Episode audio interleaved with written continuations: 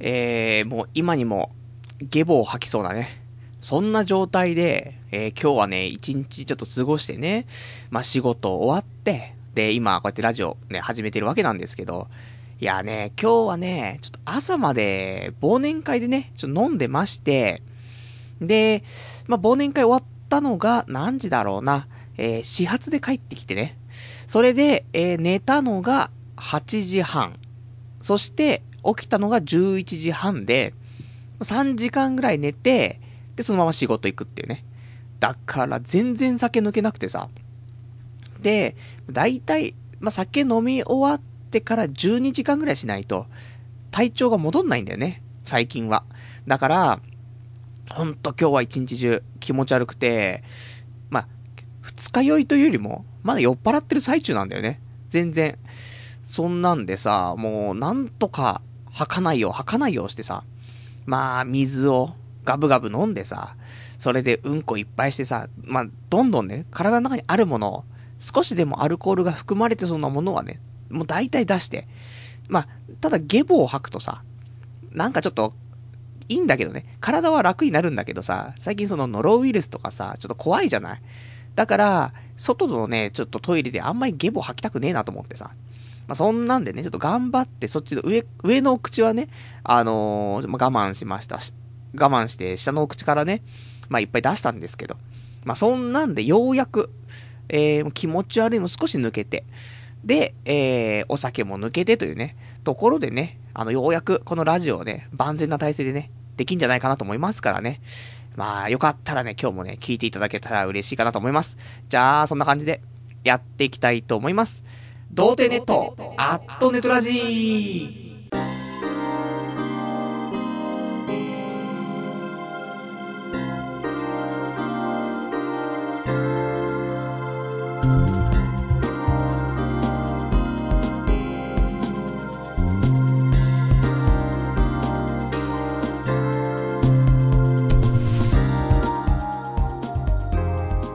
改めまして、童貞ネットアットネットラジパーソナリティのパルです。こんばんは。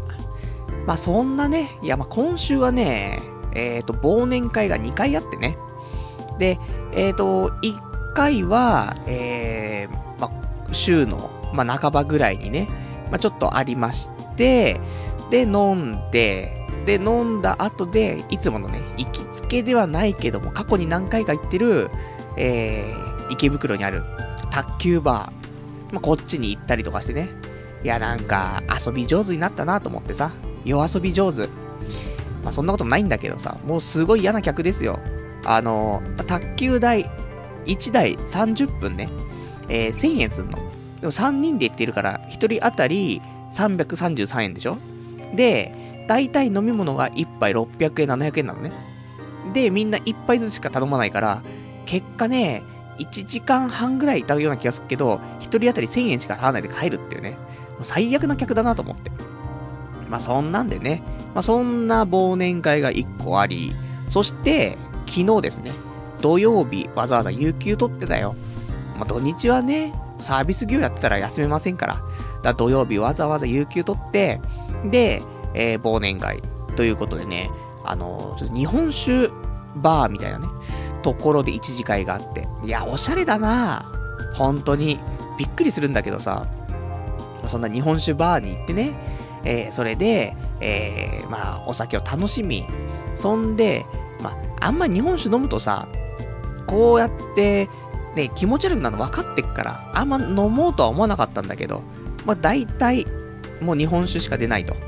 日本酒飲み放題みたいなね、ところだったから、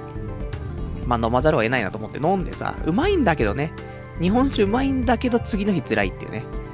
そんなんとか、あと日本酒飲むと、あの、お店の店主に怒られるっていうね。お前ふざけてんじゃねえぞって言われることが多々あるからね。まあそんなのが怖くて日本酒トラウマあるんですけど、まあ昨日は飲んで飲んでの。で、その後に、あのー、まあ、アニメとか、詳しいバーがちょっと駒込にありましてね。まあ、そちらの方にお邪魔して、朝まで、えー、お酒を飲みながら、今期の、また、あの、マスターがね、えー、オープニングとエンディングのね、今期のアニメのオープニングとエンディング全部ね、あの、編集してね、えー、流してくれるっていうね、そんな素敵なバーがありましてね。で、今期これあれだよね、どうだよねってね、話をして気づいたら始発というね。で、帰ってきて、で、うだうだしてたら、8時半で寝て、みたいなね。で、今に至るんですけど、本当に、あー、もう辛い。本当今日、吐かないのが奇跡っていうぐらいで、もう相当気持ち悪かったんだけど。まあそんなんでなんとかね、仕事はまあそんなんでもね、乗り切れるっていうところでね、まあこれで、ね、もう今日はあとはもうラジオだけできればね、いいなと思って。で、一日過ごしてましたから、なんとかね、喋れるぐらいまで持ってきたかなと思うけど、まあ、絶対途中でね、なんかゲボ吐くと思うんですけど、こんだけね、あの、今日はね、静かに静かに生きてきたの。もう、ここね、何十時間も、何十時間じゃないけど、ね、十何時間もさ、静かに静かにしてたんだけど、いやー、ここでね、やっぱり1時間ね、もう、ガンとテンションをね、上げて喋っちゃうと、もうやっぱ途中でね、胃痙攣を起こすかななんてね、ちょっと、そん、そんぐらいちょっとね、体調良くないんだけど、まあね、あの、今日、第209回ということでね、来週210回ですよ。来週記念放送ですからね。まあ、それに向けて、今日もね、まあ、頑張っていきたいなと。まあ、そんな感じでね、えー、1時間やっていきたいと思いますからね、えー、もしよかったら聞いていただけたらと思います。で、え、っとね、一応お便りとかもお待ちしてますんでね、えー、お便りの方が、えー、掲示板かメールでお待ちしております。掲示板の方が、同点ネットとググっていただいて、で、ホームページございますので、そちらの掲示板、で、えー、ラジオ用スレその4というね、ところがありますから、そちらにお便りいただけますか、あとは、えー、メールですね。で、メールアドレスが、ラジオアットマーク、童貞 .net、radio アットマーク、doutei.net、こちらまでね、えー、お待ちしております。えっ、ー、と、事前であればメールで、で、リアルタイムであれば掲示板でってね、感じでいただければね、ありがたいかなというところですね。まあそんな、こんなのね、まあ特に、まあ12月もね、もうそろそろ、もう半ばここが入りましたからね、あと半月でね、今年も終わりということでね、まあいろいろイベントごとはね、まあ盛りだくさん、まあ詰まってるかなと思うんだけど、今日だって選挙だったでしょ？まだ選挙速報あんま見てないんだけど、仕事帰ってきたばっかりだからさ。でももう完全に自民党圧勝だったでしょ？約300議席ぐらいしかわかんないけど、ねどこまで合ってるかわかんないんだけど。だからさ、で、あのー、これラジオ聞いてるね、人たち、選挙権ある人、ない人いると思うんだけど、私一応選挙権ありますしね。で、まあ、普通に妥当に行けば、自分の思う通りの投票になりそうだなって時であればね、まあ、行かないっていう選択肢もあるんだけど、まあ、前回の自民党から民主党に変わると。あの時、本当に危機感を覚えててさ。で、ね、民主になったらやばいと。これ、あれで本当はこういうラジオとかでね、そういう、まあ、一ね、あの、パーソナリティが、政治のね、そういう、まあ、どこどこがいいとかね、そういう偏った意見にすると、あんまよろしくないって話もあるけど、このラジオに限っては、俺の独断と偏見しかね、お届けしてないからね、まあ、言うんだけどさ、民主党になっちゃやべえなと思って。それで、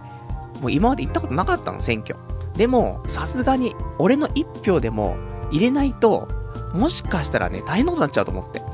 それで、前回の民主党に変わるときは、ちゃんと行って、自民党に入れたのに、なのにですよ。こんな低たらく。そして、そこから3年ですか。で、今日ですよ。で、えー、またね、ちゃんと、あのー選挙の方はちゃんと投票しに行きましたからね。ただあの、日曜日は仕事があって行けないの分かってたから、えっ、ー、と、何これ、事前投票みたいなのできてさ。で、えー、期日前投票っていうのかな？で、だいたい1週間ぐらい前から、まあ、これは、あの、そういう地域によって違うかもしれないけど、うちの、まあ、言ったら、ね、あの、東京のど真ん中、コンクリートジャングルの豊島区、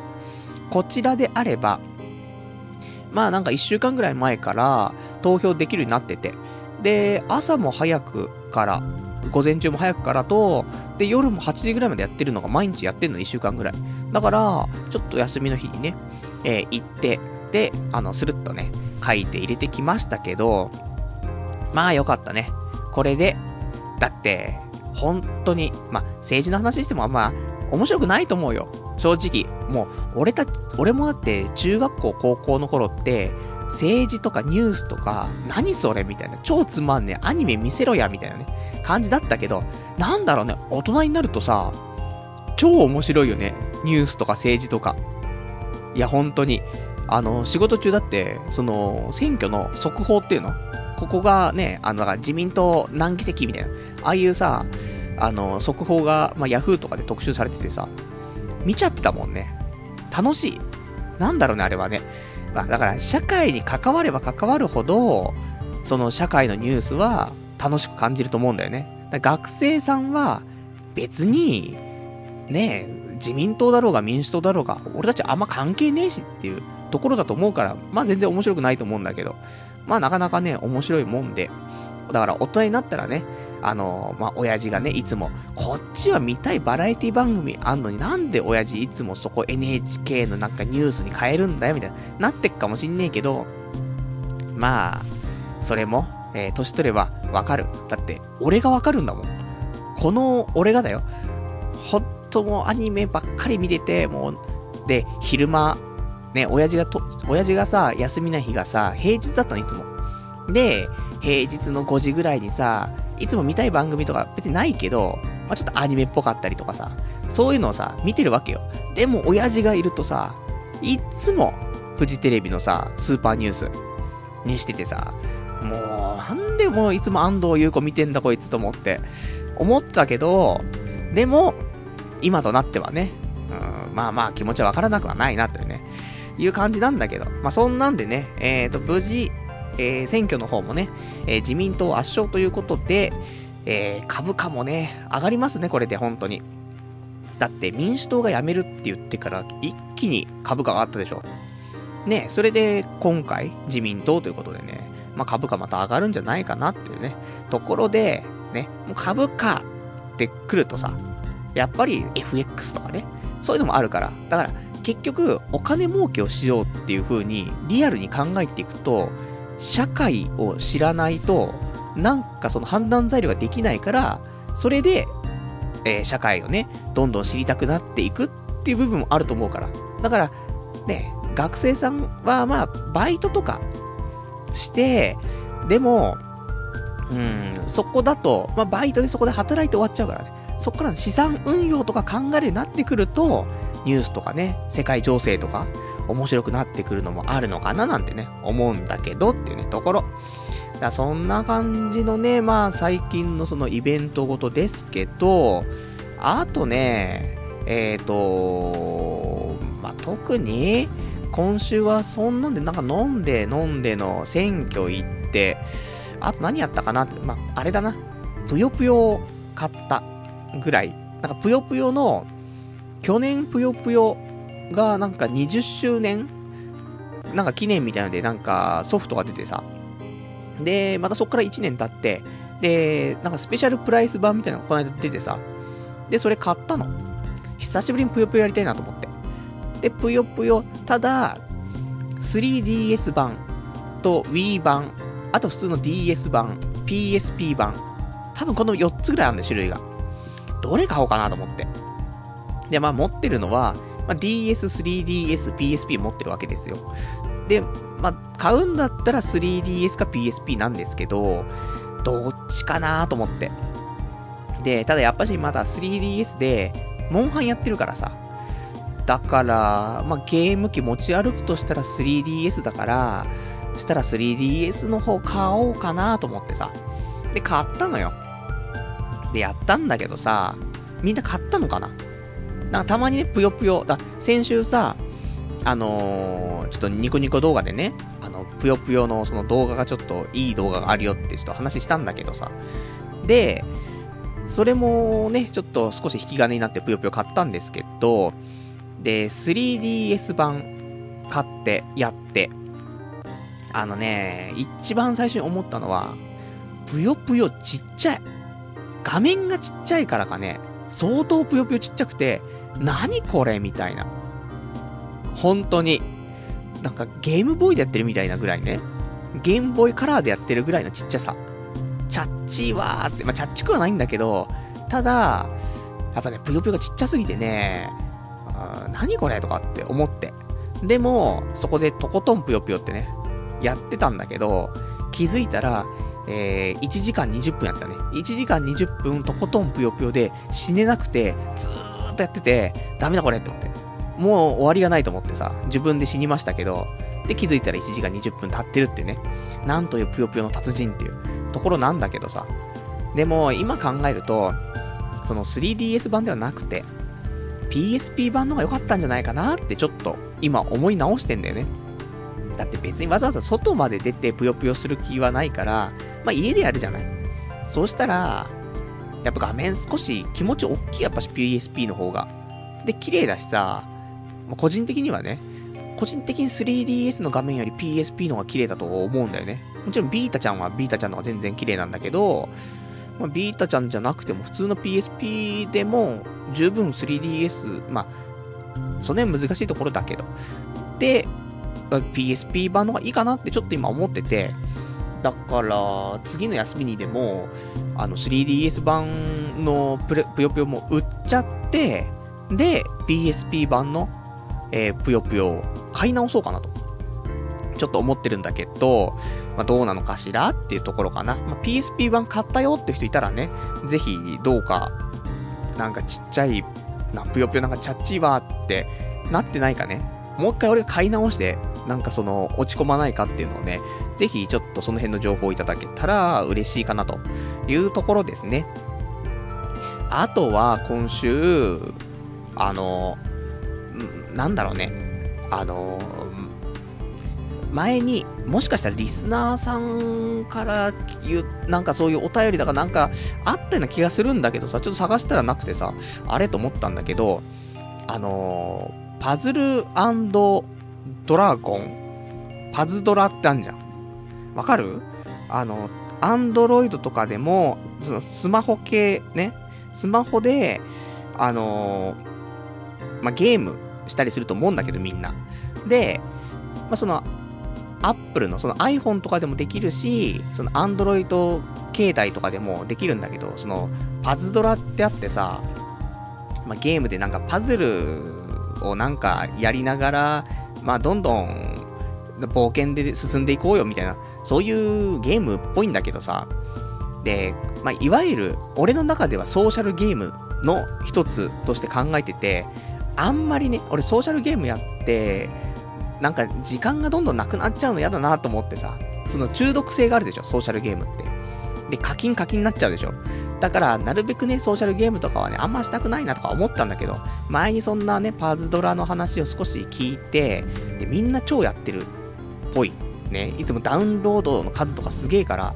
あー、面白いのかなとか思って。で、たまたま、ちょっとやってみいかなと思ってね、パズドラやったわけですよ。いやー、どんどん時間が取られる。もうやだ、本当に。でも、やめられない、ビクンビクンみたいな感じで、えっ、ー、と、昨日始めたのかな？昨日始めて今日で、えっ、ー、と、ランクが今16まで上がりましたね。結構や、やってるんじゃない ?2 日間でこれだったら。で、ねえ、あの忘年会行ったりとかさ、して今日も二日酔いで気持ち悪くなりながらね、それでランク16だから、まあ、ほどほどやってんじゃないかなと思うんだけどさ、まあ、よくわかんないね。あのー、まあ、がむしゃらにね、今進めてるけども、まあ、こっからどうなっていくのかよくわかんないんだけども、まあ、もうちょっと飽きるまでね、やっていこうかなって、そんな風に思ってるんで、ソーシャルゲームとかね、あんまやりたくねえなとかって思ってる人いると思うけど、まあ、一つ、パズドラ。まあ、中毒性はあるね。だから、時間が、今までまとめ、ね、2チャンネルのまとめを見ていた時間が、えー、やっぱり半分ぐらいになって、その半分、プラスアルファがパズドラになるっていうね、感じになってるからね、いや、恐ろしいもんですけど、まあちょっとね、やったことなくてね、俺みたいに、食わず嫌いだった人、まあちょっとやってみたらいいんじゃないかなと。そうすっと、で、ソーシャルゲームってなんかさ、みんなで協力してみたいな。ドッド、ドリランドみたいなのあるでしょ？ゴッゴゴミランドとか知んないけど、あんな感じを想像しちゃうからさ、やりにくそうだなって思うけど、パズドラは完全孤独用。孤独な人でも全然やっていけるっていうね、そんなゲームだ。全然なんかソーシャルじゃないね。って思う。普通のなんかゲームだったねっていうところでね、本当に。まあ最近全然ゲームね、モンハンしかしてないからさ、まあゲームに飢えてるところもあって、ね、始めたらちょっと面白かったなっていうね、ところかな。じゃあ、そんなんでちょっとね、お便りもいただいてるから、お便り読んでいこうかと思います。えー、ラジオネームが、えっ、ー、と、ラジオネーム、えー、小心者さん。パルさん、突然ですが、ドラゴンボールの名言、ベスト5発表してくださいというね、答えいただきました。ありがとうございます。わかんないよ。俺も、ドラゴンボールは超読んだけど、急に、急に言われても、弾けて混ざれみたいな、ぐらいしかわかんない。これ一つでしょ？あと何？うん、わかんないなパッと出てこないね。うん、カカロットだもんね。カカカカカカカカロットだもんね。それスーパーブドウ伝2ね。スーパーファミコンのスーパーブドウ伝2の最初ね。あの、なんかコマンドやるとね、ブロリーがね、カカロットって言うんだけど、それ連打するとカカカカカカカカロット。どうでもいいんだけど。まあ、あとなんだろうね。でもドラゴンボール、名言。でも生活しながらさ、やっぱ出てくる言葉もあるからね。意外とやっぱドラゴンボールとかさ。あと、今、アニメでジョジョとかやってるけどさ、ジョジョも名言とかいっぱいあるでしょだからね、意外となんか日常使ってて、実はそれ普通に使ってたけど、ね、あの、よくよく、その考えてみると、ドラゴンボールのね、言葉だったりとかってあるかと思うからね。まあでもなんとも言えないね。もう急には出てこない。うん、そんなね、急に振られて急に答えられるような、そんな素敵な脳みそしてないからね。まあ、そのうち、あの、いいのが出てくればね、あの、ちょっとお伝えしたいなと思うんだけどさ、まだまだ続くんじゃ、みたいなね。まあ、そん、よくわかんないね。まあ、そんなの、ごめんね。あの、あんまり 期待に応えられませんでした。あとはラジオネーム、えー、ガリガリちゃん。はじめまして、パルさんの人生観を聞かせてください。よろしくお願いします。でね、お答えいただきました。ありがとうございます。人生観、広いね。幅広くてちょっと何を答えていいかわかんないんですけども、でも、まこれ、なんつうの？もうこうやって生きてきた感じがもう人生観だもんね。言ったら。なんかだから、あ普通だよ。普通ってんだから、各ね、それぞれみんな人生観あると思うけど、まあ、それぞれみんな自分が普通だと思う風に生きてるわけだからさ、まあまあ普通かなって思うんだけど。ただ、自分の普通で生きてると、こんなんなっちゃうからね。あの、仕事も正社員じゃなく、で、彼女もいない、で、お金もないと。まあ、そんなね、もう、どうしようもない自分ですけど、でも自分大好きってね。そんな人生観がね、自分嫌いじゃないからね。だから、いや自分がダメなの知ってんだよ。自分がダメなの知ってて、うわ、俺ダメだわ。でもそんな自分も好きっていう。そんな人生観かなと思うからね。ら自殺とかはしないよね。ほんと。だ俺が死んだら自殺じゃなくて他殺だからね。そうしたら、リスナーのみんなでね、ちょっとね、あのー、謎を究明してくれればありがたいなと思うんだけど、いや、もったいないもん、みたいな、いうのあるじゃない？だって生きてりゃ何かしらいいことあるしっていうね、のもあるから、まあね、そういうのも一つの人生観かもしんないね。死んだってもったいねえしって、まだ風俗行ってねえしみたいな。風俗行ってから死ぬわみたいなところもあるからね。まあそんなんで、まあ意外と気楽に生きてるのかもしんないね。でも一応心は繊細ですから、ね。まあ、そんな感じですか。ね。まあまあ、人生ね、もうちょっとね、楽しみながら生きていければ一番いいんだけどさ、そう、なかなかそういう風にもね、なれないんだよね。まあ、こうやってなんか、ね、今日も朝まで飲んでたりとかしてさ、ちょっとパルさんリア充じゃないっすか？みたいな。あると思うけど、じゃあなん、じゃ、例えば、俺が100歩譲ってリア充だとしようよ。やってることは。じゃあなんでリア充なのに彼女はできないの？って話じゃないだからリア充じゃないんだって話なんだけどさ。だからもうちょっとね、リア充になれるようなね、ちょっと人生観でね、あの、今後は生きていきたいなと、ちょっと思っております。あとはラジオネーム421番さん。パルさん、今年の冬コミは参加するんでしょうか？夏コミはまさかの寝坊というオチでがっかりさせてもらったんで、冬コミレポートお願いしますってね、お答えいただきました。ありがとうございます。冬コミって今年、いつ？いつもなん、あれだっけ？その、最後だよね。12月の末でしょ？でも31は仕事休みなんだよね。でも、だ、多分29、30、31でしょ？おそらく。そうすると俺休み31しかなくて、で、31日って、実家帰るんだよね。で、コミケ行って疲れ切った体で、実家帰るのめんどくせえからなって、いう風に思うと、うーん、行かなそうだね。冬コミ寒いのがほんと苦手だからさ、嫌なんだよね。外出たくないんだよ、冬。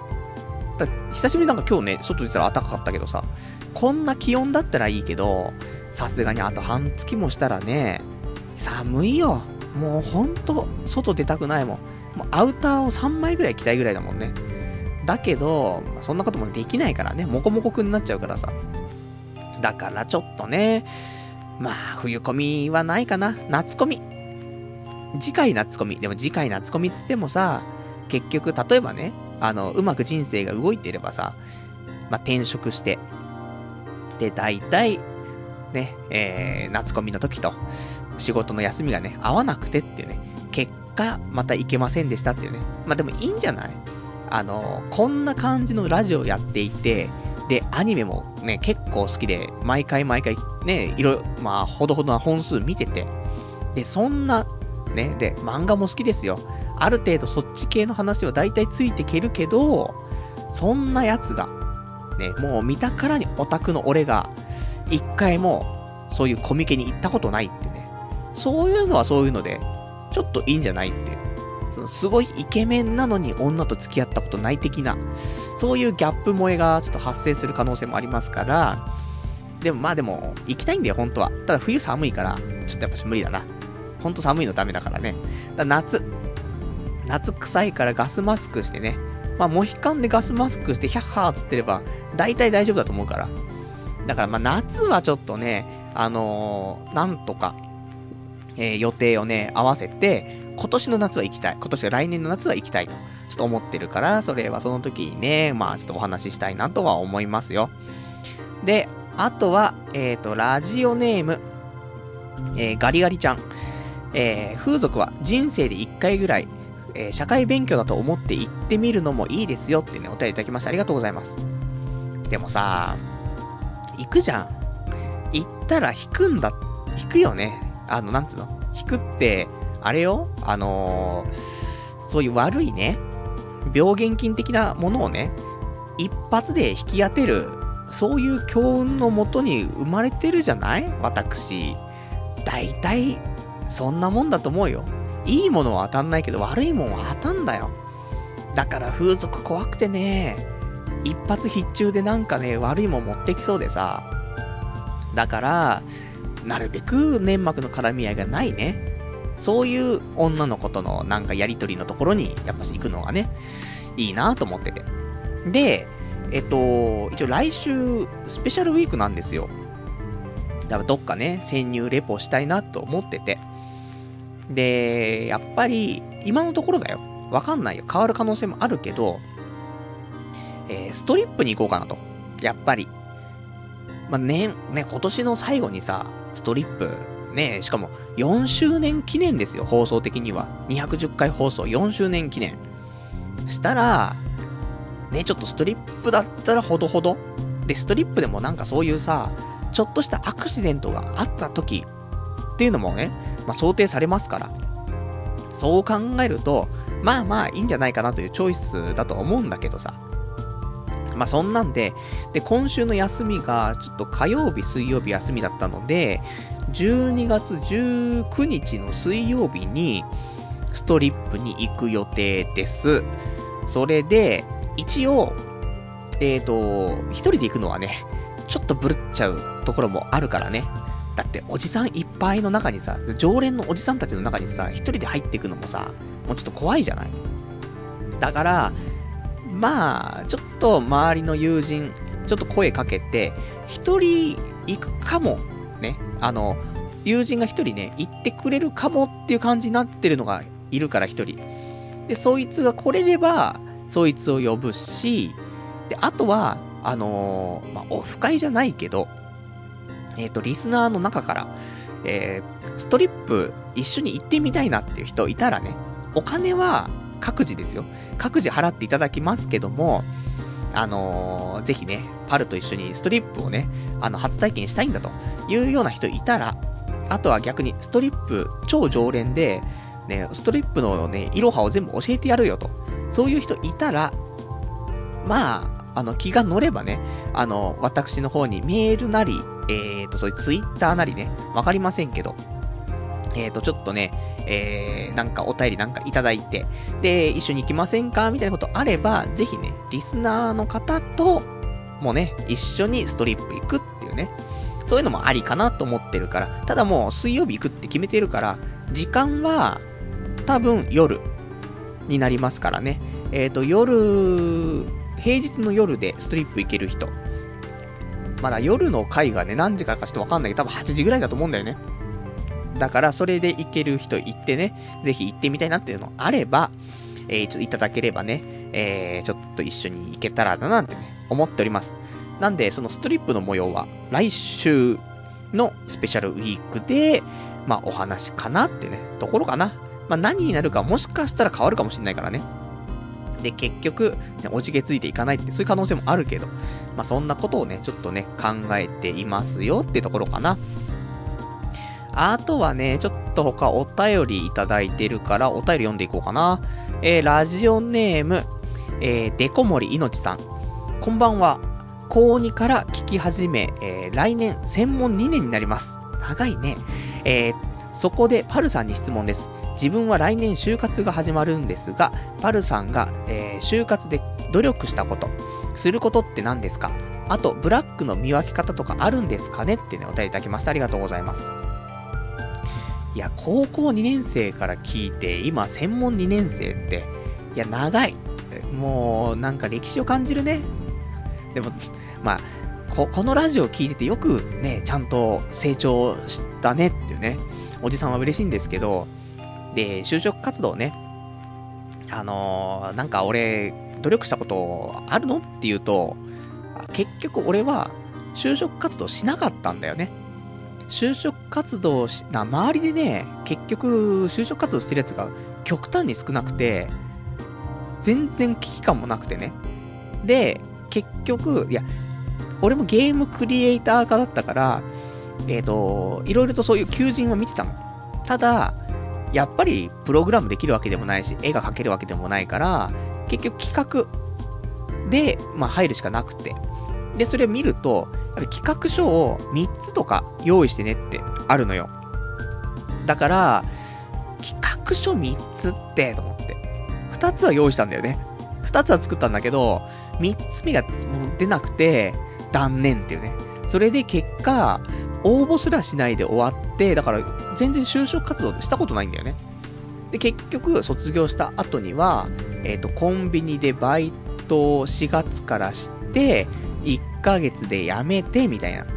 そっからゲームのデバッグの会社みたいなのでバイトして、3ヶ月で辞めて、みたいな。そんで、えー、また少し経ってから、えー、どこだっけな、映画館かな。映画館でポップコーンを売って1ヶ月、まあ、これはね、あの、もともと1ヶ月間ぐらいのね、あの、期間限定でやった、あの、バイトなんだけど、で、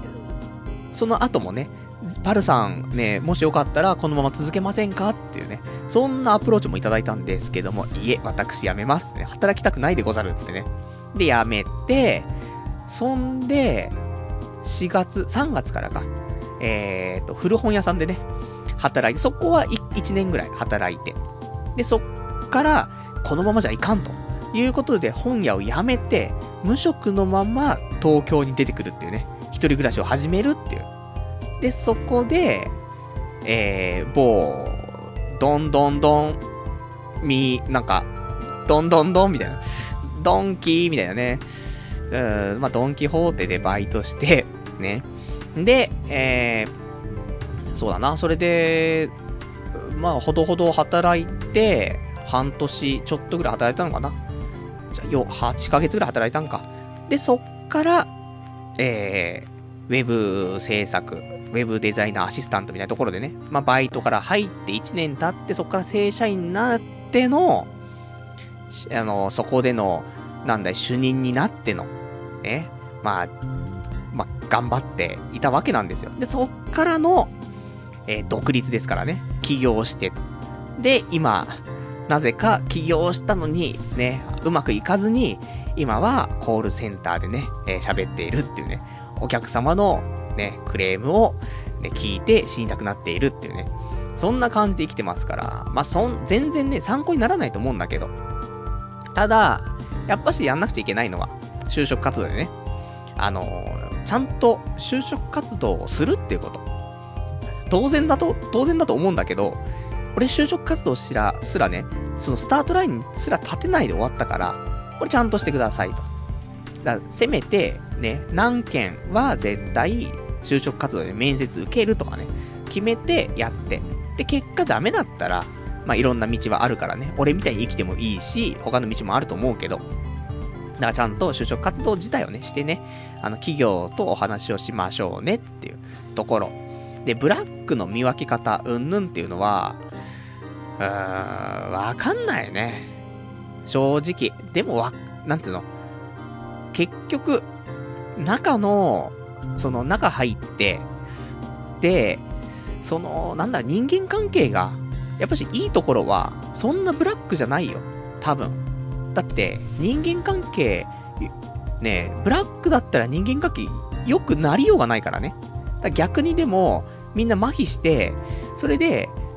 うーに人間関係いいって場合もあるかもしんないけど、大体は、なんか、嫌な雰囲気が出てたら、もうブラックだと思う。で、和気あいあいではないけども、ある程度、まあ、ぬるそうな感じがしたらね、まああんまブラックじゃないかなと思うからね。まあそれがいいか悪いかはまた別なんだけど。まあそんなんでね。あとはもう、わかんないよ。あの、なりたい職業によってさ、就職活動を逆にしないで、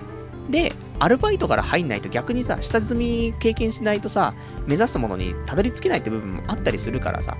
だから、まあ、是が非でも、その就職活動をしてっていうわけでもなく、最終到達点を考えての、そういうね、活動をしていったらいいんじゃないかななんていう、そんな当たり障りないね、アドバイスしちゃいましたけども、まあ、結果、まあ、どんな風に生きても、まあ、大体32歳ぐらいまでは、みんなね、あの問題なく生きられると思うから、俺が証明してますからね。まあ、こんな風に生きても、で、一応まあ、波いろいろありつつも、一応年収300万で、ね、まあ頑張ってね、いけてますからね。生きていくことはできるぐらいになってますから。なので、まあね、でも、今はね、やっぱし頑張んないといけないから、早め早めに動いてね。それで、あとは、その、やっぱり周りの情報も必要だよね。周りの人間が就職活動してないと自分もなかなかする気になんなかったりとかさ、あと、なんかやっぱし、ちょっとね、周りがしないと、こっちもわかんない部分があるんだよね。まあなんかそんなの、なんかそういうね、情弱野郎はね、周りのちょっと行動を見ながらね、やんないとね、なかなかうまくいかないから。だから周りの友人ともね、ちょっとなんか勇気づけあってね、それで就職活動したらいいんじゃないかななんてね、思いますね。では、あとはラジオネーム、えー、山猫舞台さん。パルさんこんばんは。最近宅建の話が出てませんが、勉強進んでますか？僕は今日、パチンコで 25K 負けたのですが、心を入れ替えて、10月から全くやっていない司法書士の勉強を再開したいと思います。パルさんも頑張ってください。合格したら報告します。でね、お便りいただきました。ありがとうございます。もう勉強してないよね。全く。だ試験終わったのが10月末ぐらいでしょ？あそこから全く何にも宅建の楽しも、えー、見てませんね。だから、まあ忘れちゃってる部分もあるかもしれない。あんだけやったからある程度覚えていくけど。ただ、いつからまた再開するかって話なんだけどね。半年前ぐらいかな。だから10月テストだから。まあ4月ぐらいから。だやってでいいんじゃないかなと思って。それでも、まあ、受かるよ。正直。あとはもう、もう一回バーっと一周、えー、テキスト見て、で、えー、それから過去問を5周ぐらい回せば、受かるよ。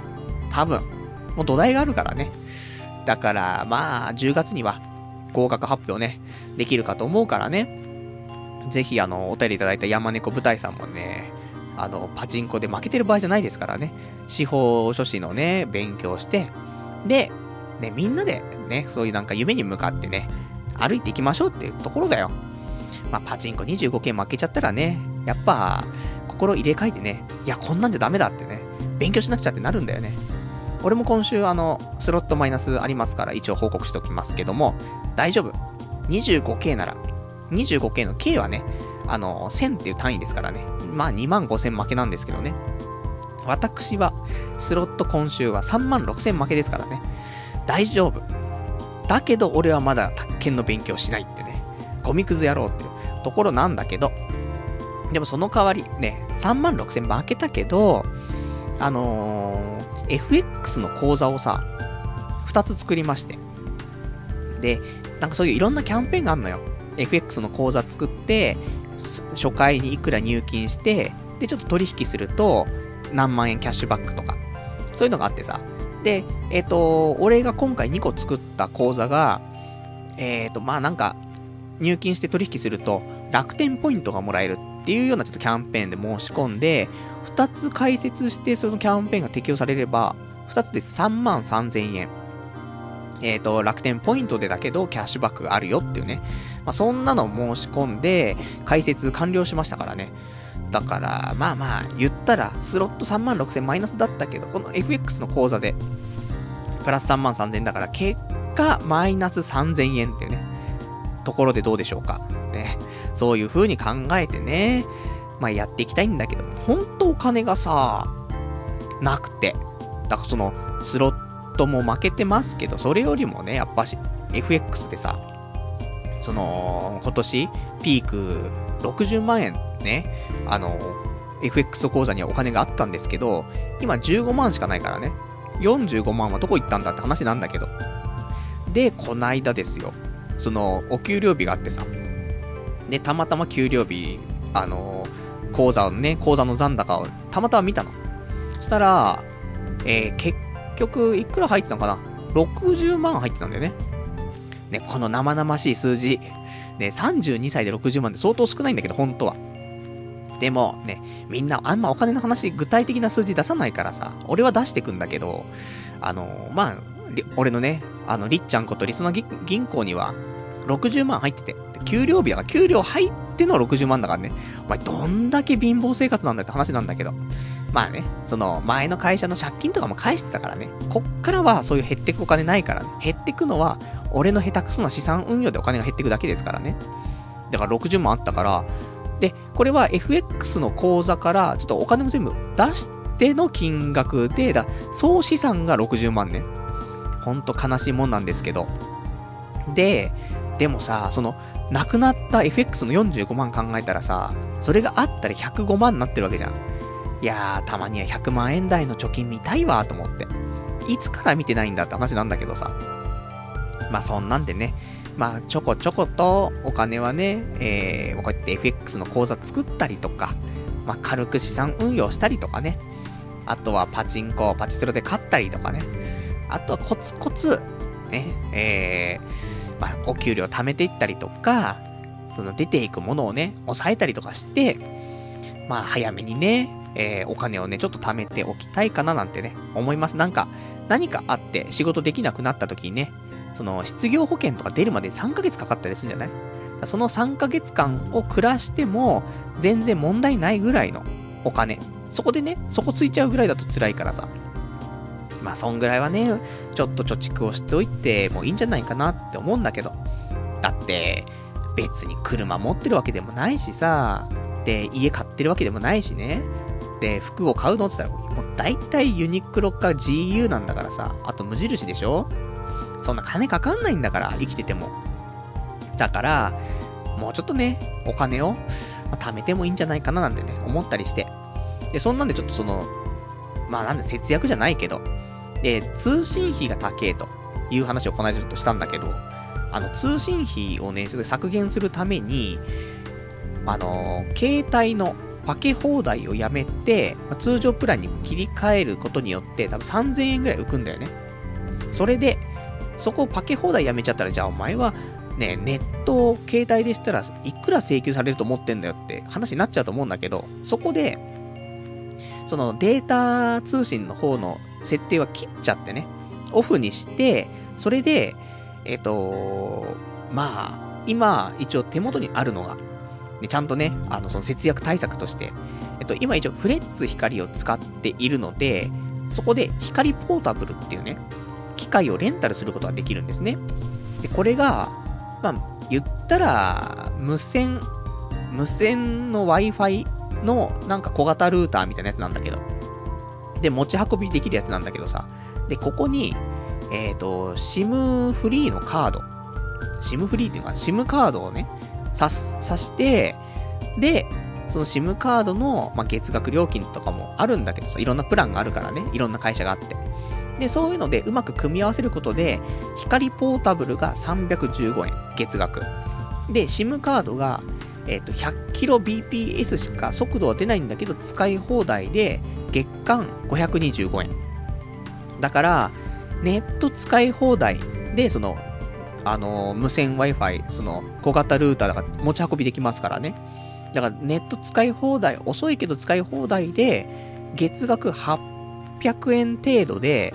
えー、外でね、その、ネットはし放題という風にできますから、そうすると、さっき、えー、まあ、携帯のそのパケ放題切って通常プランに3000円で浮きました。で、そっからさらに、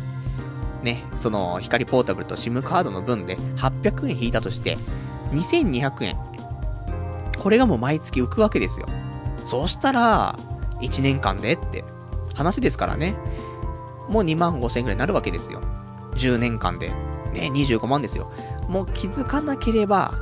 もう25万。もう捨ててましたけど、もう気づいちゃったからね。もう25万拾っちゃいますから。そんなんでね、ただ、あの、思うのは、やっぱおっせ。あの、100kbps ってどのぐらいよって話なんだけど、今だってみんな、100メガとか、そういう話でしょ ?200 メガ、100メガとか、そういう話じゃん。下手すりゃ1ギガとかの速度が出たりするじゃない ?100kbps って、昔のアナログのインターネット、テレ放題とかね、ISDN とか、ああいう頃の速度だからね。だからおっせんだわ。で、その Nexus 7とかタブレット端末とか買ってさ、使ってるわけじゃん。で、それこそ、ね、さっきちょっと話した、その、えっ、と、ゲームでさ、あの、パズドラっていうさ、ゲームやったりとかするとさ、やっぱり、ある程度通信は、速度ない、ないとさ、このご時世きついなってのはやっぱ正直あって。2チャンネルのまとめと、あと、メールぐらいしかしないんだったらいいんだけど、2ちゃんのまとめも画像が結構多いまとめがあったりする時もあるでしょだその時は画像を読み込むのに、だって、だいたい5メガぐらいのものをダウンロードするのに20分ぐらいかかんだから。だからそうしたら辛いよねと思ってさ。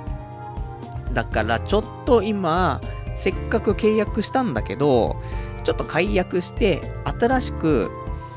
YMAX か e モバイルにしようと思ってんの。ただ、正直 e モバイルをしようと思ってたんだけど、e モバイルってちょっと精度が変わって、1ヶ月間で300メガのそのダウンロードの受信の容量を超えちゃうと速度制限が出るって話っぽいんだよね。ちょっと改正されたらしくて、昔は違ったらしいんだけど最近そうなっちゃって。300メガなんてさ、すぐだよ。なんかその、なんて、HD 画質のさ、映画とか1本見たらさ、そんな余裕で300とかいくでしょいや、無理だからね、そんなのね。だから、そういう風に考えると e モバイルはもうなくなりで、そうするともう YMAX になっちゃうのかなっていうところ。まあ、価格コムとかで見ると YMAX すごい安く使えたりするから、まあ、どうなんだろうって話なんだけど、まあ、ちょっと考えてる。ちょっと YMAX を契約しようかな。まあ、ちょっと回り道結構しちゃったんだけど、YMAX でもいいんじゃないかななんてね、ちょっと思っているところですかね。で、あとね、他お便りいただいてます。ラジオネーム、えー、425さん、えっ、ー、と、ベルさんですね。えー、今日も生で聞いてるよ。ストリップ、俺も行くぜ。店はどこというね、お便りいただきました。ありがとうございます。店は池袋ですよ。池袋以外のね、土地に僕はもう行きたくないからね。遠いし。だいたい、うんこしたくなった時にね、すぐに家帰りたいからね。そういうのでね、まあまあ多分、えー、ストリップ劇場ミカドっていうね、ところが池袋ありますから、そこになるんじゃないかなとは思うんだけど、まだわかんないけどね。どうするのかちょっとわからないんですけど、予定は予定なんでね。もしじゃあ、ちょっと時間が合うようであれば、ぜひっていうね、感じですね。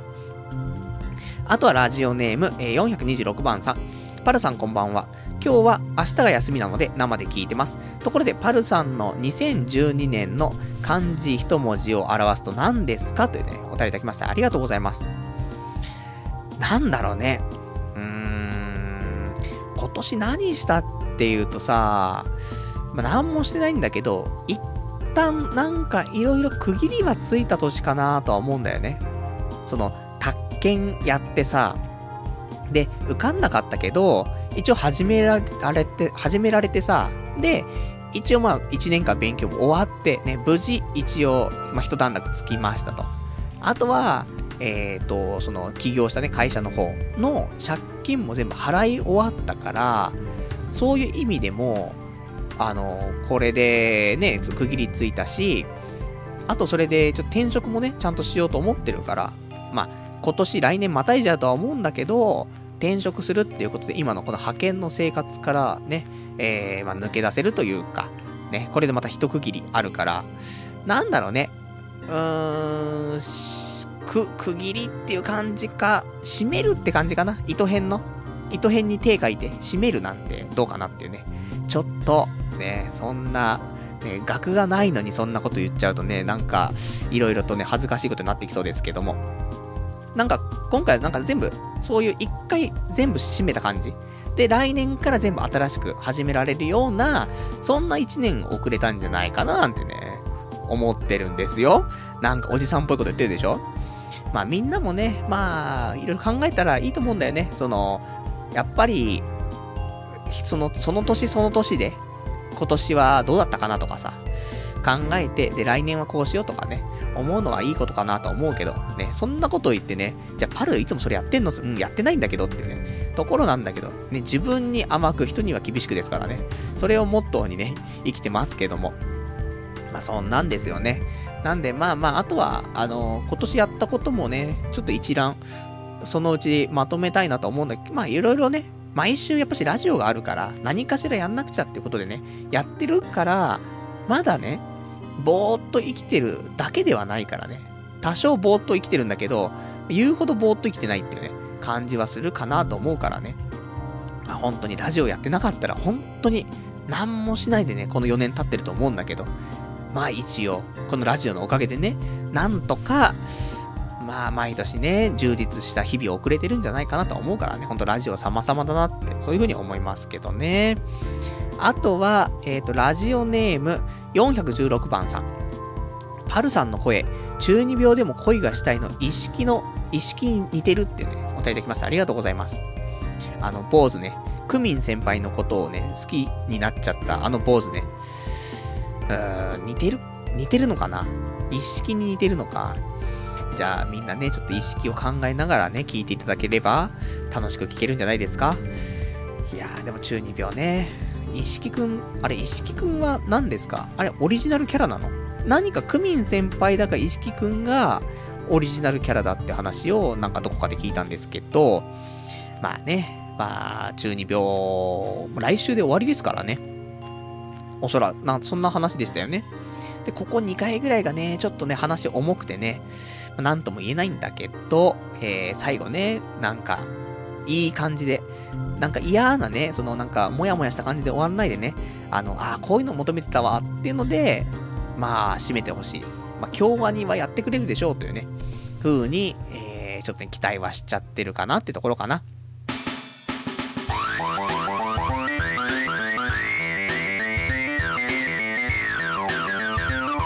童貞ネットアットエドラジえー、今日もね、まあ、ほどほどお時間来ましたからね、えー、お別れのコーナーをね、していきたいと思います。お別れのコーナーは今日ね、喋れなかったことだったりとか、読めなかったお便りをね、つらつらとね、えー、やっていきたいというところなんですけども、えー、じゃあちょっとね、早速お便りいただいてるからお便り読んでいきますよ。ラジオネーム、羊がいる水族館さん。えー、ブックオフで5年前ぐらいに流行った夢を叶える像って小説が100円だったんで買ってきたんだけど、これ転職考えてるパルさんにぴったりだぞ。えー、軽く抜粋した他にも色々と考えさせられさせられる文章があったよ。で、えっ、ー、と、抜粋した文章なんですけども、仕事というのは突き詰めていけば作業ってことなんや。結局のところ仕事いうん、は、えー、何か作業をするっちゅうことや、仕事に費やす膨大な時間、膨大な時間、それはつまり作業に費やす時間や、だから仕事はブランドで選ぶと不幸になるんや。その作業に費やす時間の喜びを犠牲にすることになるからな。繰り返すで、仕事は作業や、自分が仕事で幸せになりた、なりたかったら、自分が一番好きな作業を選ばんとあかん。どんだけでも続けられる一番好きな作業を仕事にする。それが仕事の正しい選び方や。だから自分にとっての好きな作業を知ることが一番大切なんやというね。そんなお便りいただきました。ありがとうございます。なるほどねってね。作業な、仕事は作業。で、作業をね、ずっと膨大な時間かけてやるんだから、その作業は一番好きな、好きな作業じゃないと、よろしくないぜよっていうね、話なんだと、ね、そんな風に解釈してますけども、じゃあ一番好きな作業って何ですかと。なんだろうね。あんまないんだよね。だそれが見つけられる人は、すごくそういう幸せな仕事をね、していけるんだろうなって思うから、まあ、さっきもね、ちょっと就職活動とかの話あったし、俺も今後の転職活動がありますからね、ちょっと一番好きな作業っていうのを見つめ直して、これも、それはちょっと微妙なニュアンスが違うからね、一番好きなことってわけでもないんだよね。で、一番得意な作業ってわけでもないんだよね。一番好きな作業なんだよね。多分もしかしたらこの表現の仕方は別にそんなに意識しないでしてるのかもしんないけど、もしかしたらちゃんとそういうね、一番好きなことではなく、ね、一番得意な作業でもなくね、あえて一番好きな作業という表現を使ってるっていう風に考えると、まあ、そこをね、ちょっと突き詰めて考えた方がね、いいんじゃないかなと思うから。だから趣味を仕事にするっていうのはさ、好きなことを仕事にするって話だから。ただじゃあその趣味って一番好きな作業なのっていうと、いや、そうではないかな、みたいなところもあるじゃない？だからその辺がちょっと難しいから、まあ、ずっとね、やっていくわけだから、まあ、得意な作業でもね、好きじゃなかったらやっぱし苦痛になっちゃう部分があるからね。まあ、その辺、ね、まあ、どこで妥協するのって話だけど、俺はちょっとね、ちょっと次、その転職考えてるのが、自分の得意な感じのもので、あとちょっとやっててね、充実感ではないけど、そういうのがあるんじゃないかなっていうものに手を出そうとしてたからね。まあもう一回ちょっとね、見直したいなとは思うけど、なんかね、いいのがあればね、それで、ちょっとね、こういうきっかけでね、もしね、今のね、あのー、まあ、文章の方読んでさ、なんか迷ってる人がね、たまたまこのラジオ聞いてさ、あ、そうか。で、それでもし人生がね、もしかしたら180度変わってさ、すごいいい人生になるかもしんないじゃない？だからそういう意味でね、あの、まあ、みんな幸せになるのが一番いいですからね。まあまあ、こんな感じのね、あのー、素敵な文章もあるから、ちょっと人生迷ってるな、とか、今の文章ちょっとグッときたなっていう人いたらね、夢を叶える像ね。ドラマにとかもな、ドラマとかもなったもんね。で、これ今安く売ってるらしいからさ、ブックオフでも行って、で、買ってみてはいかがかなというところだと思いますよ。あとはラジオネーム、えー、418番さん。えー、ポッドキャスト聞きました。えー、しゃぶしゃぶでパイパンスープにした、えー、したって言ってましたけど、最近、えー、最近はそんなハレンチなスープがあるんですね。なんか、すすぎて想像がつきません。ちょっと教えてくださいというね、お便りいただきました。ありがとうございます。そうだよね。こういうことだったんだよね。あの、先週、しゃぶしゃぶってなんかエロいなとか思って。で、夜のしゃぶしゃぶとか、そんなぐらいでとどまってましたけど、違ったね。しゃぶしゃぶ。ね。しゃぶしゃぶっていう言葉がやっぱエロいね。なんか下半身をしゃぶしゃぶみたいな、なってますし、で、パイパンスープ。ね。まあ、パイタンスープですけども、もうパイパンスープですよ。もうパイパンスープをしゃぶしゃぶですよ。とんでもないね、ハレンチな話になってますけど。まあ、そんなね、だからもう、正直、しゃぶしゃぶっていう言葉も見た時点で勃起するよね。俺たちぐらいになってくるとね。いや、何言ってるのって話かもしんないけど、そのぐらいのイマジネーションは、やっぱり人間ね、持ってた方がいいですから。しゃぶしゃぶ。しゃぶしゃぶってこのね、6文字を見てオナニーっていうぐらい、まあ、そんなね、あのー、修行してない人たちは無理ですけど、やっぱ30歳ぐらいまで童貞だったりとかして、魔法使えるっていう人はね、魔法って何っていうと、しゃぶしゃぶっていうね、文字6文字を見ながらオナニーして射精することができるっていう魔法だからね。だからそんな、ね、これ聞いてる人もいるともいっぱい魔法使いが。そんな人は今日は、しゃぶしゃぶの文字を見ながらオナニーね、してみたら、ああ、俺こんな技も使えるようになってたんだってね。そういう風に気づけるんじゃないかなというね、思いますから、別にでも。ただ、問題なく射精できると思うんだよ、俺も。しゃぶしゃぶの文字で、ガンガン膨らませてね、いけるんだけど、ただそれでさ、射精した後のこの虚無感ね、うん、さっき自殺しないって俺言ったけど、しゃぶしゃぶの6文字見ながら射精したら死にたくなっちゃうよね。下手したら死んじゃう可能性が高いからね。ちょっとその後ね、襲ってくる。射精の後に襲ってくるさ、あの、ちょっと闇がね、俺たちを飲み込んじゃう可能性があるから、まあ、ちょっと気をつけて、ね、しゃぶしゃぶオナニーはね、していただきたいなと思いますね。あとは、えっ、ー、と、お便り他いただいてますね。えー、ラジオネーム、これちょっと読んでなかったと思うのでちょっと読みたいんですけど、えっ、ー、と、くれないのバックパッカーさん。えー、パルさんこんばんは。いつも放送楽しみにしています。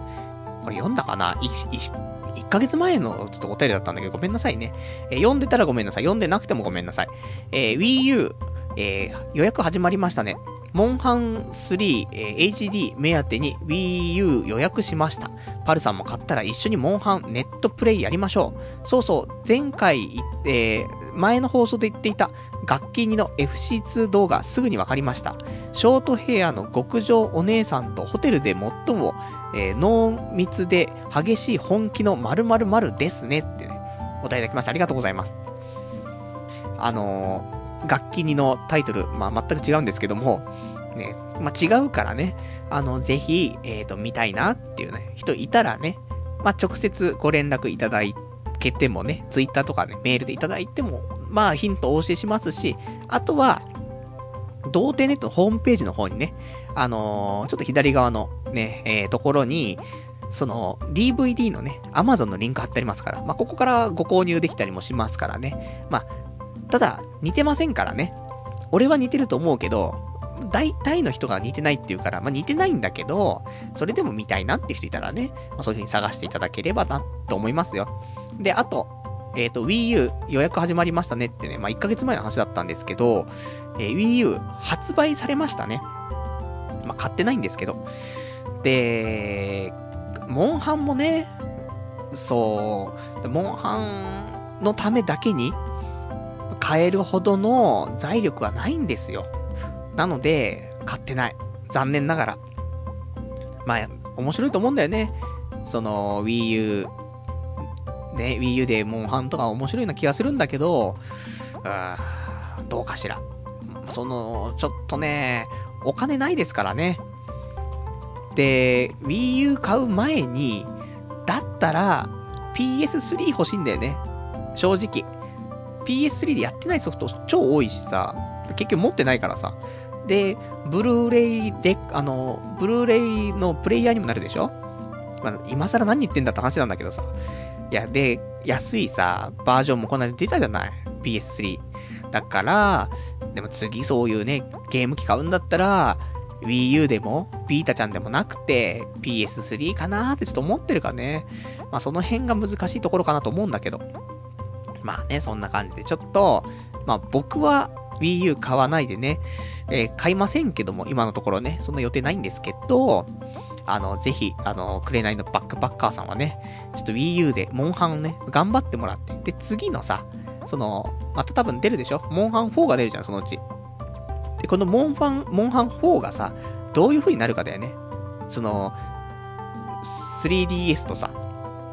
あとそういう Wii U とさ、なんか連動したりとかしてたらさ、その時、ちょっと一緒にやりましょうよ。っていうね、ところだと思いますから。まあ、ネット対戦みたいなネット協力プレイができたりするらしいからさ、ねちょっと面白そうかなと思うんだけど。まあ、そんな感じがね、えー、ありがとうございます。で、あと、ラジオネーム、えー、ラジオネーム Mac ユーザーさん。えー、はじめまして。いつも楽しく拝聴させていただいてます。自分も32歳、えー、童貞、二次元大好きのダメ男なので、いつも親近感を持って聞かせていただいてます。パルさんは転職をお考えとのことですが、自分も、えー、安定雇用に憧れて、派遣から正社員になった口ですが、給料はボーナスを入れても派遣の時とほとんど変わらないくせに、えー、休日が半分以下、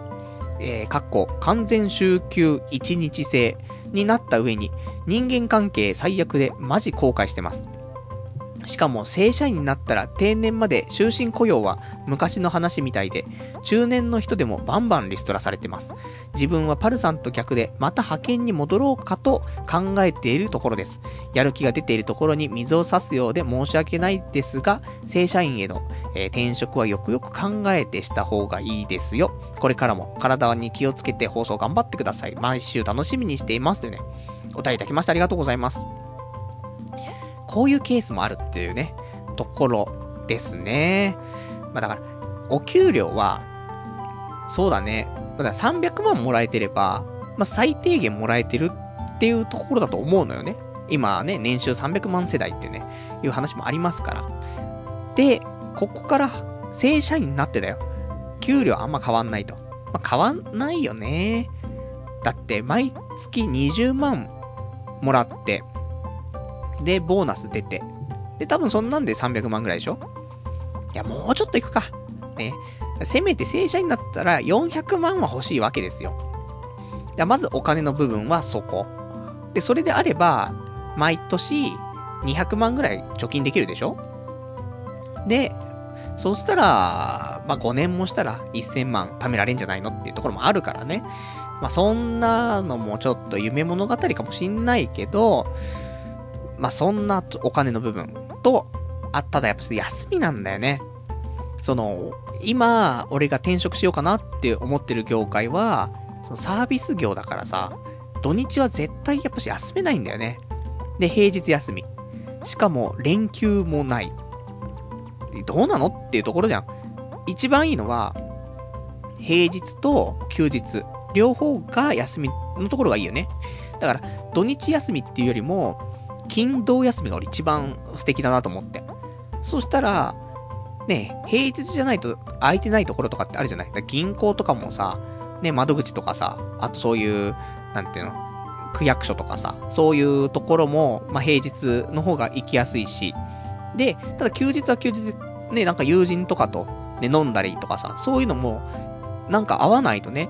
そういうの全然時間作れなくなっちゃうから。だから、やっぱし、金土休みが、で、そうするとしかも連休になるでしょ？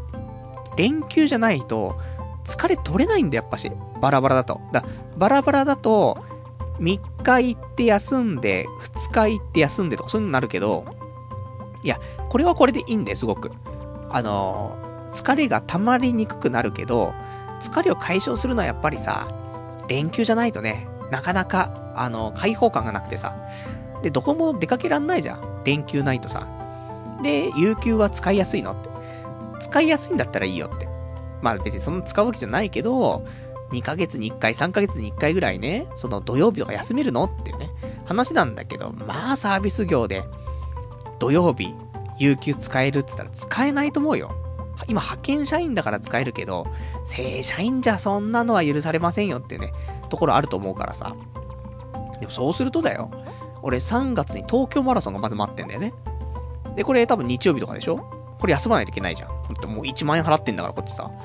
ね、会社が1万円返してくれんだったらまあいいですよ。でもないですし、あとは、その10月に宅建の試験。これも多分日曜日だよね。だからもう、来年の予定でも2回日曜日休まなくちゃいけないから、そういうのが休めるところがいいなってあと月に1回、あの、病院がね、金曜日行くっていうのがあるから、その辺も、だから俺も本当社会人として向いてない生活してるなって思うんだけどさ。まあそんなんあるからね、ちょっと気をつけてね、いろんな待遇、ね、休みの日もね、減っちゃったりとかしたらちょっと辛いしね。で、さらに、それだけに収まらずね、人間関係も悪いぜと。そういう話もあるから。まあその辺ね、まあどういうのを選ぶのか。ね、さっき言ってたさ、あの、夢を叶える像じゃないけどさ、そういう自分のね、好きな作業で入社してもね、こういう部分、お金、休み、人間関係、逆にここ、ここがもう最悪だったら、またそれも辛いところだから、まあ、いろんなところをね、加味してね、ちょっと考えていきたいな、というふうにね、思いますね。では、あとね、えっ、ー、と、お便りいただいているのが、えっ、ー、と、ラジオネーム、えっ、ー、と、ラジオネーム、えー、こちらが428番さん。水曜日来たこれ。でも慣れるよ。逆にお金の使うきっかけが減るから、えー、利点と思った方がいいというね、答えてきました。ありがとうございます。えー、そういう仕事の休みですか。その人とね、あんまり時間が合わないから、そうすると、やっぱり土日ね、どっちか休みたいなって思うけど、これで友達とね、会うきっかけがなくなれば、お金を使わなくなって、どんどんお金が溜まっていくというね、そんな錬金術が使えるようになりますよっていうね、いう話なんだけど、でもそれもちょっと寂しい話だからね。だ仕事が早く終わればいいのよ。仕事が6時とか7時とかで終われば、別に夜飲みに行けるんだけどさ。大体、もうサービス業やってて、7時とかで終わるところなんてないでしょ。やっぱ9時とかまでね、お店とかやっててさ、それでお客様の接客とかも9時ぐらいまでやってて、そこで店が閉まって、で、そこからの、ね、事務作業じゃないけどさ、デスクワークが始まったりして帰るのやっぱ10時、11時になっちゃったりするんでしょだから、辛いなって思うわけ。で、日曜日仕事だった場合さ、ねえ、このラジオが23時から始まるわけですから、それでもう残業残業で11時過ぎちゃったりとか、日曜日に、そんなのは辛いですからね。ラジオ優先だからもうちゃんと上司には、すいません、今日はちょっとラジオがあるんですね。ああ、ラジオ行ってらっしゃいですね。パル君行ってらっしゃいですね。やべ、バレてるっすね。まあ、そんな、なっちゃうからね。まあ、でも、まあ、なるべくね、あのー、せっかくこの時間っていうの、日曜日23時っていうね、この時間がま定着してきたかなとは思いますからね。あ、あんまり時間は変えられ、変えないようにね、したいなと思うから。やっぱり、その月曜日っていうさ、次の日がね、月曜日で、みんな憂鬱なところをね、このラジオを聞いてさ、それで明日頑張ろうってなればいいなって部分もあっての日曜日だからね。だから、まあまあ、この時間はね、崩さずやっていきたいなと思うんだけど。で、あとはね、えっ、ー、と、ラジオネーム429番さん。お父さんの家業を継ごうよってね、お便りきました。ありがとうございます。でもね、家族の、家族と一緒に仕事したくないんだよね、本当に。だって、俺がどんだけダメなのか、ダメなやつなのかっていうのもバレるし、だけど、バレたところで、親父も強く言えないし、俺も何も言えないし、みたいな。なんか、ダメスパイラルでね、行きそうだなと思うから、あんまりね、ちょっと、最終手段まあ、どっちにしろ、宅建受かったら、話はちょっと違うかもしんないけど、うん、ちょっと今のところ、あんまり継ぎたいとは思ってないんで、本当は。できれば自分の力でっていう表現もまたあれだけど、自分で、なんか仕事見つけるなりなんかして、で、生きていきたい部分が、まああるけど、これ高望みなんだろうね。もう、お前はそういう風にできてないんだから、で、黙って親のね、すね、かじるに近いね、感じでもう親の仕事手伝うみたいなね。本当に、あの、お手伝いさん的なね。で、お前はそのぐらいしかできねえぞっていうね。風にもう諦めた方がいいんだろうけど、いやもうちょっとね、チャレンジしたいよ。正直。もしかしたら、俺がね、一番生きる場所があるかもしんないなって、また夢物語言ってんな、パルはって、なるかもしんないけど、でもわかんないから、適材適所だし、環境は人を変えるから、本当に。俺がいい例だから。俺、本当に、あのすげえ人の中に入っちゃうと、大体下から数えた方がいいって感じになっちゃうんだけど、ただ、その上にいた人たちがごっそり辞めちゃったりする時ってあるでしょそうすると、一気に俺がリーダーシップを発揮するわけよ。で、これはもう証明済みなんでね、今まで。だから、本当にそういう環境は人をね、変えるなっていうのはあってさ。で、まあ、そうそうそういうシチュエーションに出会わないからね、俺はやっぱりゴミでずっと終わるんだけどさ。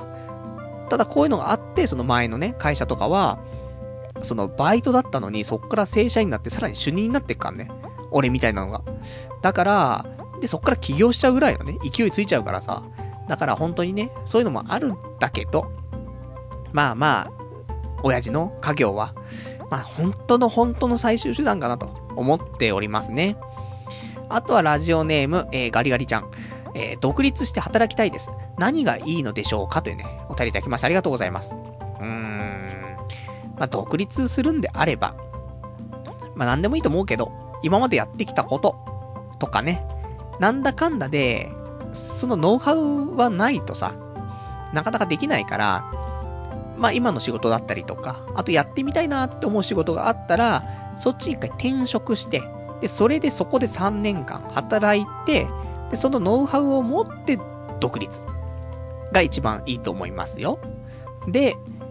できれば本当は仕事をしながら、ね、試しつつ、ね、並行に、えー、その副業をしていって、で、副業である程度稼げるようになったら、そのね、働いてるところを辞めて、本腰入れて、起業。それまでは、法人ね、立てないで、株式会社とか作らないで、えっ、ー、と、自営業というかね、うん、そういうのでやって、で、やっていくのがいいんじゃないかななんてね、思うんです。言ったらなんていうの？ちょっと昔流行った週末企業っていうの？平日は普通にね、会社で働いて、土日にその自分のね、まあ、副業をやるというのがいいんじゃないかな、一番安定してんじゃないかなっていうふうには思うけどね。まあ、やるのは人それぞれね、やりたいものあると思うから、まあそんなのでね、で、やっぱし自分でこれやりたいっつってやって失敗するのが一番もったいないから、だったら、これやりたいっていうのがあったら、それに近い仕事、ね、あると思うの。例えば、じゃあ焼き鳥屋やってみたい。なったら、個人でやってる焼き鳥屋で、あのー、求人出てるとするんじゃん。で、じゃあそこ入って、で、自分がやってると想定して働きゃいいじゃない。そしたら、人の金で、ね、あの、試せるね、全部。で、そうすると自分でね、あの、やりたいようにやるから、もう実質自分で経営しているような気持ちでできるから、そうするとまたモチベーションも上がって、評価も上がってね。で、試せて、こっちのね、あのー、なんつうの？まあ、デメリットないよね、本当に。お金は、ね、上の人が払ってるわけだし。で、働いて勉強させてもらってお金もらえてみたいな。で、こっちがやる気出すと、また給料上がってみたいな。で、成功してノウハウだけもらってって、ね。それで独立しちゃうってね。そんな素晴らしいのがあるから、まあそういう風にやっていくのもいいんじゃないかなってね、思ったりするんですけど、どうなんでしょうかね。あとは今日ね、他喋りたかったことなんだけど、あるんでまだまだ。あのね、えーと、あ、そう。最近ちょっとミスター味っ子をね、ちょっと読んでんだけど、ミスター味っ子の2巻、何年前なんだって話なんだけど、ミスター味っ子の2巻に、あの、ラーメン二郎って言葉があってさ、作者が学生の頃よくラーメン二郎行ってましたみたいな書いてあって、お前ミスター味っ子の2巻ってどんだけ前なんだって。で、さらに、そんな前です。前なのに、その作者がさらに学生の頃に二郎よく言ってましたっていうね、いうエピソードが書いてあって、すっげえなラーメン二郎と思って。まあそんなね、野菜マシマシだったんですけど、あとは、そうだな、えー、他ね、あ、そう、ガレイゼロ。あの、まあ、スロットでね、ちょっと俺の中で火ついてね、ちょっとアニメみたいなってなっちゃって、で、ガレイゼロ DVD 全巻借りてね、見たんだけど、いや、いいね。まあ、いいのは分かってたんだけど、あの、作品としてすごいね、完成されてるっていうか、無駄がないというか、全12話なんだけど、あの、大体途中で作画が汚くなっちゃったりとかね、何話かね。あとは、なんかちょっと箸休め的なエピソードがあったりとかしてさ、まあ、この話いらなくねみたいな。なんか、水増ししただけじゃねみたいになるけど、正直ガレーゼロは、無駄がないし、作画も安定してるし、演出いいし、ただ、あんま救われないかなとは思うけど、ただ、作品として、名作かって言われるとまたあれなんだけど、完全良作ではあるし、ああいう、ほんと完成された作品としてね、あの、いいなって、ちょっと思いましてね。で、今さ、北米版の DVD ボックスとか売ってるじゃん。あの、俺まあ、ブルーシードのね、北米版 DVD ボックス持ってんだけどさ、ガレイゼロも北米版の DVD ボックスあってさ、普通日本版でさ、DVD 買うとさ、普通の1巻、1話2話が入って、いくら？5800円とかするでしょ？で、DVD ボックスなんて買った日にはさ、3万円とかするんじゃない？いや、無理無理と思うけど、すごいんだよ。あの、ガレイゼロ、えー、ザ・コンプリート、なんとかみたいなのあるんだけど、そのボックスね、北米版のボックスがあって。で、これが DVD とブルーレイのコンボになってるのね。もうそれだけで、うわ、高そうってなるじゃん。で、僕、ね、ちゃんと全、全巻セットですよ。3995円で Amazon でご購入いただけますと。安い。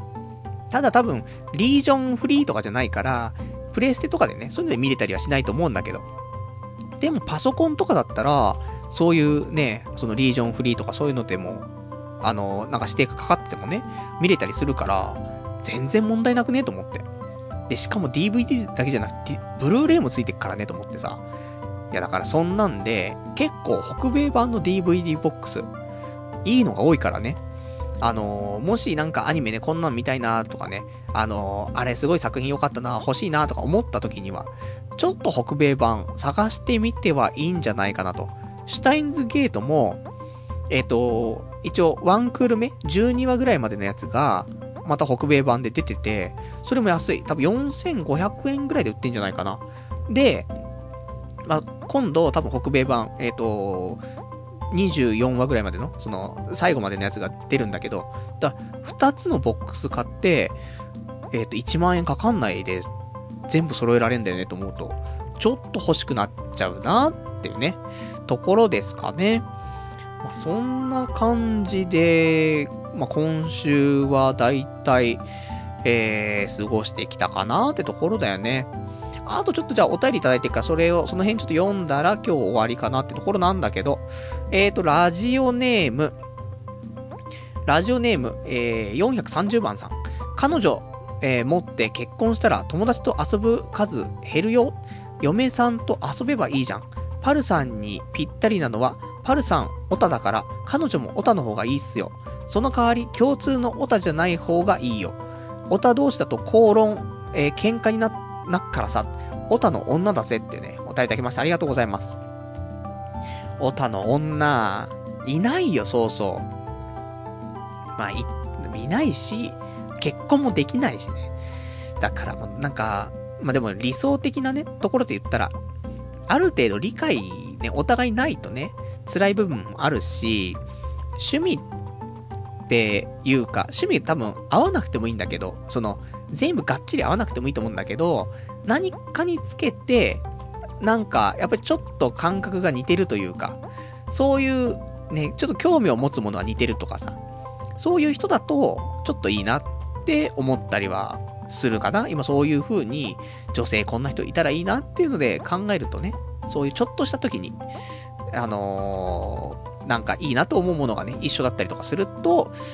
ちょっと結婚ね、考えたいなって思うんだけどさ、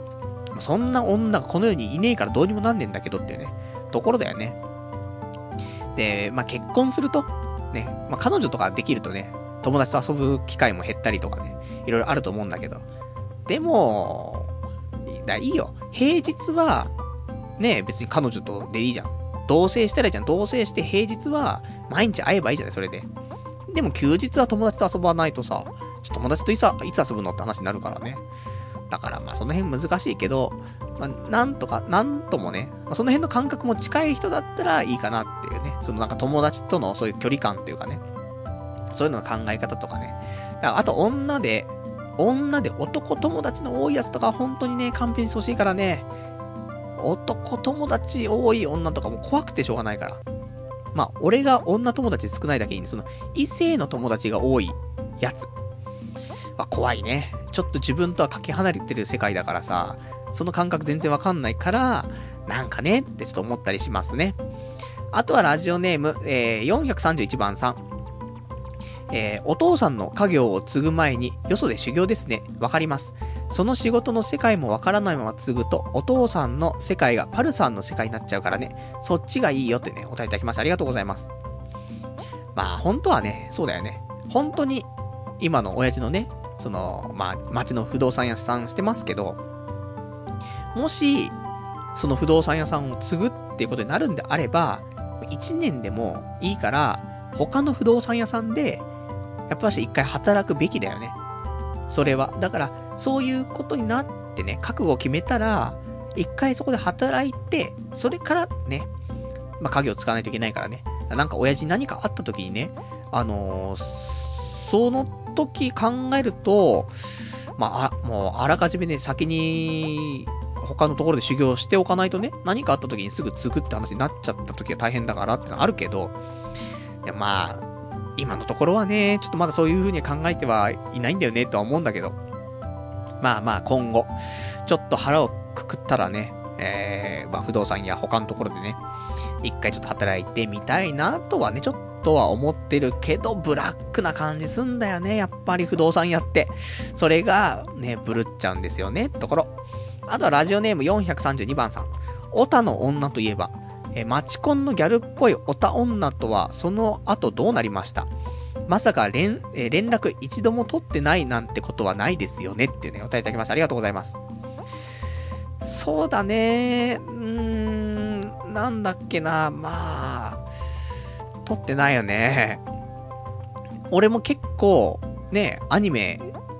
なんか新しいの始まった時にね、メールとかして、なんか聞いたりとかしたけど、その後、あの、メール来なくなって。で、そっから、く、連絡取ってないですね。もういいんだって。もうね、もう今更だけど、ね、今更そんな話しちゃうけど、いや、逆に結果的に良かった。だってあの人タバコ吸ってたからね。その、オタで、まあ俺は結構好きなね、感じの、そういうマチコンの子がいましたけど、タバコ吸ってたから。やっぱ、タバコ吸ってる女は、ノーサンキューだからね。いや、わかんないよ。若気の至りで、ちょっと昔、吸ってた時期もあったけど、ほんとね、あのやっぱり、そんなに好きっていうわけで吸ってたわけでもないし、ファッションとして吸ってたけど、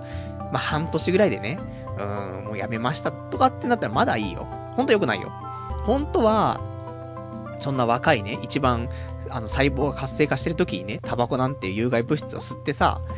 そんな女、大丈夫なのかと。今後、ね、俺たちがね、精子を生み出すね、機会なんですから、女は子供を産む機会なんだからね、そのお互いが、やっぱりある程度健康的じゃないとさ、今後の子供に影響があるからね、そんな大事な母体をさ、タバコを吸ってさ、汚い体にしてたらさ、いや、ほんともう無理だからね。でも、本当にもう、ほんと昔、若気の至りで、で、半年ぐらい吸ってたけど、もうほんと吸ってないと。ここもう10年ぐらい吸ってませんと。いうような子だったらね、タバコ吸ってたっていうことがあってもいいけど、それ以外でタバコ吸ってたやつはもうアウトだよ。ほんと。タバコ吸ってるって時点で、恋愛対象外だよね。本当に。だから、もしね、タバコ吸ってるって人いたら、もう今すぐやめて。もう女の価値が本当に半減、半減以上するからね。タバコ吸ってる女、マジノーサンキューっていうやつ多いと思うよ。特に俺たちみたいなね、あのー、ちょっと頭いかれてる奴らにとってはね、ちょっとそういうのはね、よろしくないなって思うから。体に悪いことがさ、あんま好きじゃないんだよ。その、本当に体に残るようなさ、悪さじゃない。そのタバコのその有害な感じがさ、子供産むとき子供に全部行くんだぜ。だから、その、ね、妊娠中は吸わなければいいとかじゃないんだよ。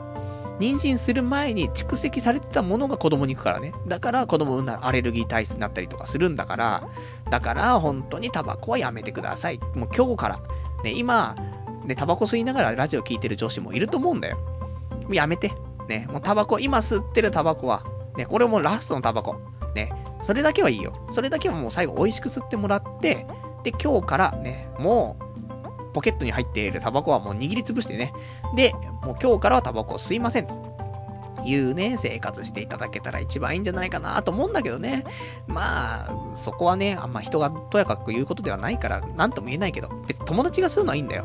身内になるわけじゃないから、勝手に吸ってくださいなんだけど。で、身内になる女の子はね、もう絶対無理だよ、吸ってたら。ね、まあそんな、ね、またね、どうでもいい話しちゃったね。まあいいんですけど、ね、そういうね、女性感ね、恋愛感がありますからね。まあ、そんなんじゃねえ女の子い、いつになってもね、彼女できないぜって話になるかもしんないけど、まあ、譲れないものっていうのは人間ありますからね。まあ、そんなところが私にもあったりしますねってところです。じゃあ、そんなんでね、今日もね、ほどほどお時間ね、もう1時間過ぎましたからね。えー、今日この辺でということでね。で、来週は、えっ、ー、と、12月の23日の日曜日、また23時からやっていきたいと思います。で、一応このラジオもね、えー、多分4年前の12月24日だか25日だか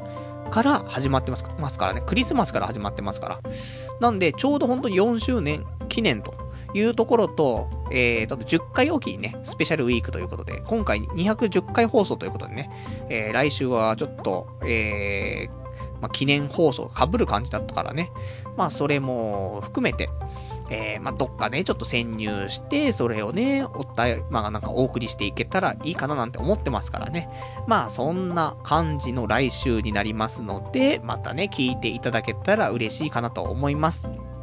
じゃあ、そんな感じでね、えっ、ー、と、まあ、今日もほどほどね、えー、長くなっちゃいましたけどね、まあ、そんなんで、えー、まあ、こう、ね、1時間ね、ちょっとご視聴いただきましてありがとうございました。それではまた来週お会いいたしましょう。さよなら